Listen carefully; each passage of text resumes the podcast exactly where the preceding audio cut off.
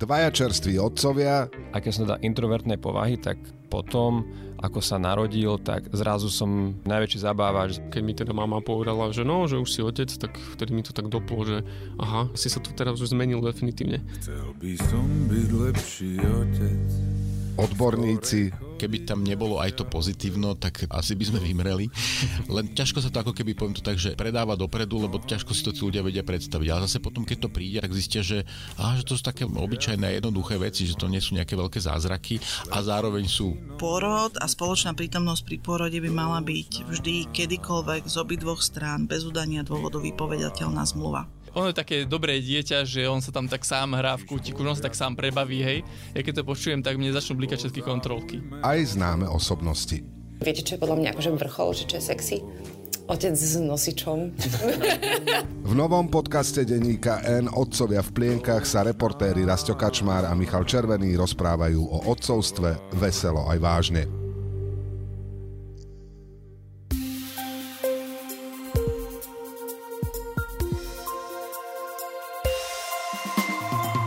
Počúvate newsfilter denníka N, ktorý vyšiel v piatok 12. januára. Udalosti dnes vybrala a komentovala Jana Šemeš. Ja som Braňo Bezák.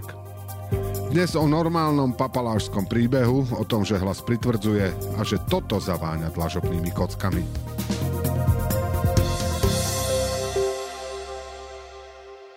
Robert Fico nehodu Andreja Danka, pri ktorej poškodil semafor so značkou na priechode v Bratislavskej Dúbravke označil za normálny ľudský príbeh, aký sa stal tisícom ľudí na Slovensku. No Andrej Danko sa nezachoval ako väčšina ľudí, ale ako arogantný papaláš. Zrazil stĺp semafora a ani sa neobťažoval nahlásiť to polícii. Nedaj Bože počkať na príslušníkov policajného zboru. To, že zmizol ako gáfor, zároveň viedlo k tomu, že mu na mieste nehody policajti nemohli okrem iných úkonov ani urobiť dychovú skúšku na alkohol. Nevie sa ani to, či mu ju urobili, keď za ním prišli domov potom, čo sledovali olejovú stopu jeho auta. Zväčša je však postup taký, že skúška sa urobí a ak ju občan odmietne, nahliada sa na neho, ako keby bol pod vplyvom alkoholu. Otázok okolo postupu polície je však viac. Píšeme o nich v texte, ktorý nájdete v denníku N. V reakcii pre Stardy Dub, ktorý o nehode informoval ako prvý, ešte Danko všetko zľahčoval tým, že ide o zbytočnú senzáciu. Zrazil som stĺp, no a čo? Potom si zrejme uvedomil, že prestrelil a vo videu z parlamentu už hovoril o tom, že nehodu nahlásil poisťovni aj magistrátu a že je súčinný s políciou. To, čo sa Andrej Danko snaží verejnosti predať ako nevinný šmik, ktorému za obeď padol semafor, ale inak sa nikomu nič nestalo, je však väčší malér. Z hľadiska porušenia zákona prokuratúra dnes podvečer vyhlásila, že bude začaté trestné stíhanie vo veci pre prečin poškodzovania a ohrozovania prevádzky všeobecne prospešného zariadenia a za to hrozí polročný trest. A je to problém aj z hľadiska politiky. Tým, že sa Danko nesprával tak, ako prikazujú predpisy, ukázal pohrdanie právnym poriadkom aj pravidlami cestnej premávky. Jeho konanie sa dá vysvetliť aj ako pokus zakryť ďalšie nepriaznivé skutočnosti, ktoré mohli viesť k tomu, že vrazil do stĺpa semaforu. Opozícia ho už vyzýva, aby odstúpil z funkcie podpredsedu parlamentu. Síce opatrne a s obligátnymi, ale prázdnymi odvolávkami na slučnosť či čakanie na podrobnosti mu to naznačuje aj koaličný partner Peter Pellegrini, s ktorým si Danko už dlhodobo nerozumie a útočí na neho. Andrej Danko sa opäť zachoval, ako sa nemal. Je to jeho modus operandi. Svojou aroganciou, nešikovnosťou a neschopnosťou domyslieť veci sa vmanévruje do nepriaznivej situácie a namiesto toho, aby potom čelil jej dôsledkom, zľahčuje, ironizuje, klame, hľadá si všelijaké pofidarné bočné cestičky, aby sa to zase ututlalo. V tomto konkrétnom prípade bude zaujímavé sledovať, kto mu pritom bude pomáhať a kto ho v tom nechá. V nadväznosti na záverečnú vetu predchádzajúceho bodu je zaujímavé sledovať, ako sa k nehode vyjadroval minister vnútra a predstaviteľ strany hlas Matúš Šutaj Eštok. Okolo poludnia vyhlásil, že Andrej Danko spolupracuje s políciou a dal jej plné vysvetlenie a že od policajného prezidenta Ľubomíra Sotáka má informáciu, že nedošlo k žiadnemu ohrozeniu života ani zdravia obyvateľov, ani nevznikla škoda na majetku. To pôsobilo až bagatelizujúco podvečer po tom, čo jeho stranícky šéf Peter Pellegrini povedal, že ak by sa potvrdilo, že Danko havaroval a z nehody ušiel alebo sa ju snažil zatajiť, malo by dôjsť k vyvodeniu politickej zodpovednosti, už vravel Šutaj Eštok niečo iné. Nehoda sa môže stať každému. Štandardné býva, že polícia by sa mala kontaktovať. Podpredseda parlamentu Národnej rady Andrej Danko po nehode políciu nekontaktoval. Vyhlásil s tým, že jasne potvrdil, že Danko si nesplnil svoju povinnosť nahlásiť nehodu na polícii. Nevedno, či k takémuto posunu prišlo po dohovore od Pellegriniho, alebo si minister dodatočne lepšie preveril, čo sa vlastne stalo a aký je skutočný stav vecí. Faktom je, že lepšie súznenie Šutaja Eštoka s Pelegrínim by mohlo znamenať, že hlas nebude k Dankovi taký benevolentný ako to brák Fico, ktorý rozumie každej ľudskej slabosti aj snahe vyhnúť sa spravodlivosti. Poslanec zahlas Roman Malatinec chce Pelegrini mu navrhnúť, aby sa Dankov prípad riešil na koaličnej rade, lebo je to podľa neho dosť závažné. Je pochopiteľné, že hlas Dankovú nehodu bude chcieť využiť na to, aby ho vytrápil za jeho posledné vystúpenie voči Pelegrínimu aj celkové nepriateľské naladenie proti tejto strane. Jasné, že to bude hrať v línii politickej kultúry a zodpovednosti, lebo oni sa vždy pasovali za tých kultivovanejších v tejto koalícii.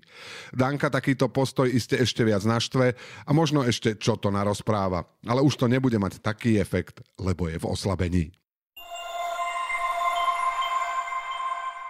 V marci 2018 sa v Bratislave konali veľké protesty po vražde Jana Kuciaka a Martiny Kušnírovej. Vtedajší premiér Robert Fico vtedy prišiel s informáciou, že pri budove úradu vlády sú v kríkoch poukrývané kamenné kocky, ktoré sú tam zvážané na útoky na verejné budovy. Čo skoro sa ukázalo, že kocky v kríkoch boli už dlhšie, zostali tam po stavebných úpravách.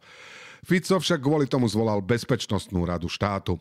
Včera boli na Slovensku zatiaľ najpočetnejšie protesty proti rušeniu špeciálnej prokuratúry a Fico dnes hovoril o znepokojivých operatívnych informáciách, ktoré súvisia s bezpečnosťou najvyšších ústavných činiteľov.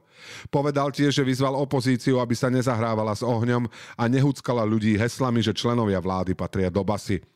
To je až dojímavá starostlivosť a hlavne od človeka, ktorý stál na pódiu, z ktorého Ľuboš Blaha navádzal dav, aby vykrikoval, že Čaputová je americká, vieme čo. A celú predvolebnú kampaň sa vyhrážal policajtom, prokurátorom a médiám prosto všetkým, čo mu stáli v ceste.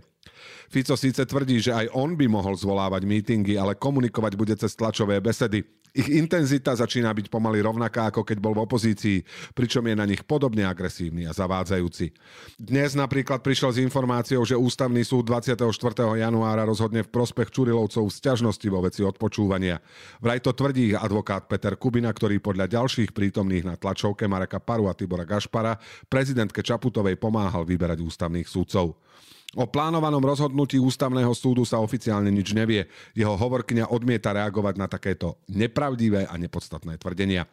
Premiér sa opäť snaží vytvárať dojem, že sa chystá akési sprisahanie a vytvára tlak na ústavný súd. To platí aj pre prezidentku, ktorá sa chystá na budúci týždeň vystúpiť s prejavom k novele trestného zákona. Hlava štátu už vyjadrila nevôľu s niektorými jeho ustanoveniami a preto sa objednala do parlamentu. Fico sa tvári ako veľký demokrat a hovorí, že prezidentka má na to samozrejme právo, aj keď je na strane Čurilovcov. Ak to prezidentka náhodou preženie, tak potom je Fico pripravený vystúpiť tiež s prejavom o tom, čo sa dialo v rokoch 2020 až 2023 a nebude to vraj pekné počúvanie. Nuž, vypočujeme si a uvidíme. A teraz ešte správy jednou vetou. Peter Pellegrini vyhlásil voľbu kandidátov na sudcu ústavného súdu v pondelok. Na tomto súde je neobsadený post jedného z 13 sudcov potom, ako Jana Lašáková sa vzdala funkcie. Minister vnútra Matúš Šutaj Eštok slúbil, že špecializované útvary na polícii ostanú zachované. Zopakoval, že naka čakajú zmeny a že nerozumie, prečo okolo toho vznikol taký, citujeme, humbuk. Rozpráva k vetovanému kompetenčnému zákonu sa skončila, hlasovanie bude v útorok o 11. Zuzana Čaputová sa stretla s rodičmi Romana Michalíka, ktorý koncom minulého roka ukončil svoj život počas vyučovania na základnej škole v Parchovanoch. Prezidentka vyzvala školy a učiteľov, aby neprehliadali šikanu. Najvyšší kontrolný úrad vydal kritickú správu o fungovaní štátnej firmy Slovensko IT. Štátnej firme vyčítal chyby v riadení, vysoké náklady aj to, že prvých 8 mesiacov nedostala od rezortu žiadnu zákazku. Súd ku kauze Bonaparte sa opäť nezačal. Odsúdený daňový podvodník Vladislav Bašternák sa ospravedlnil zo zdravotných dôvodov. Súd sa to však neakceptoval a udelil mu tisíc eurovú pokutu za zmarenie dnešného pojednávania. Vodohospodárska výstavba vyhlasuje súťaž na obnovu turbín Gabčíkovskej vodnej elektrárne. Minister životného prostredia Tomáš Taraba povedal, že očakáva spätnú väzbu od potenciálnych súťažiacich do 90 dní. Udalosti do dnešného newsfiltra vybrala a komentovala Jana Šemeš a na záver posledné slovo odo mňa. Na nehode Andreja Danka nie je dôležité to, čo urobil, ale to, čo neurobil. Ale ak by predstavitelia tejto koalície zavolali policajtov vždy, keď spôsobia verejnosti škodu, bolo by na tiesňovej linke stále obsadené. Do počutia v pondelok.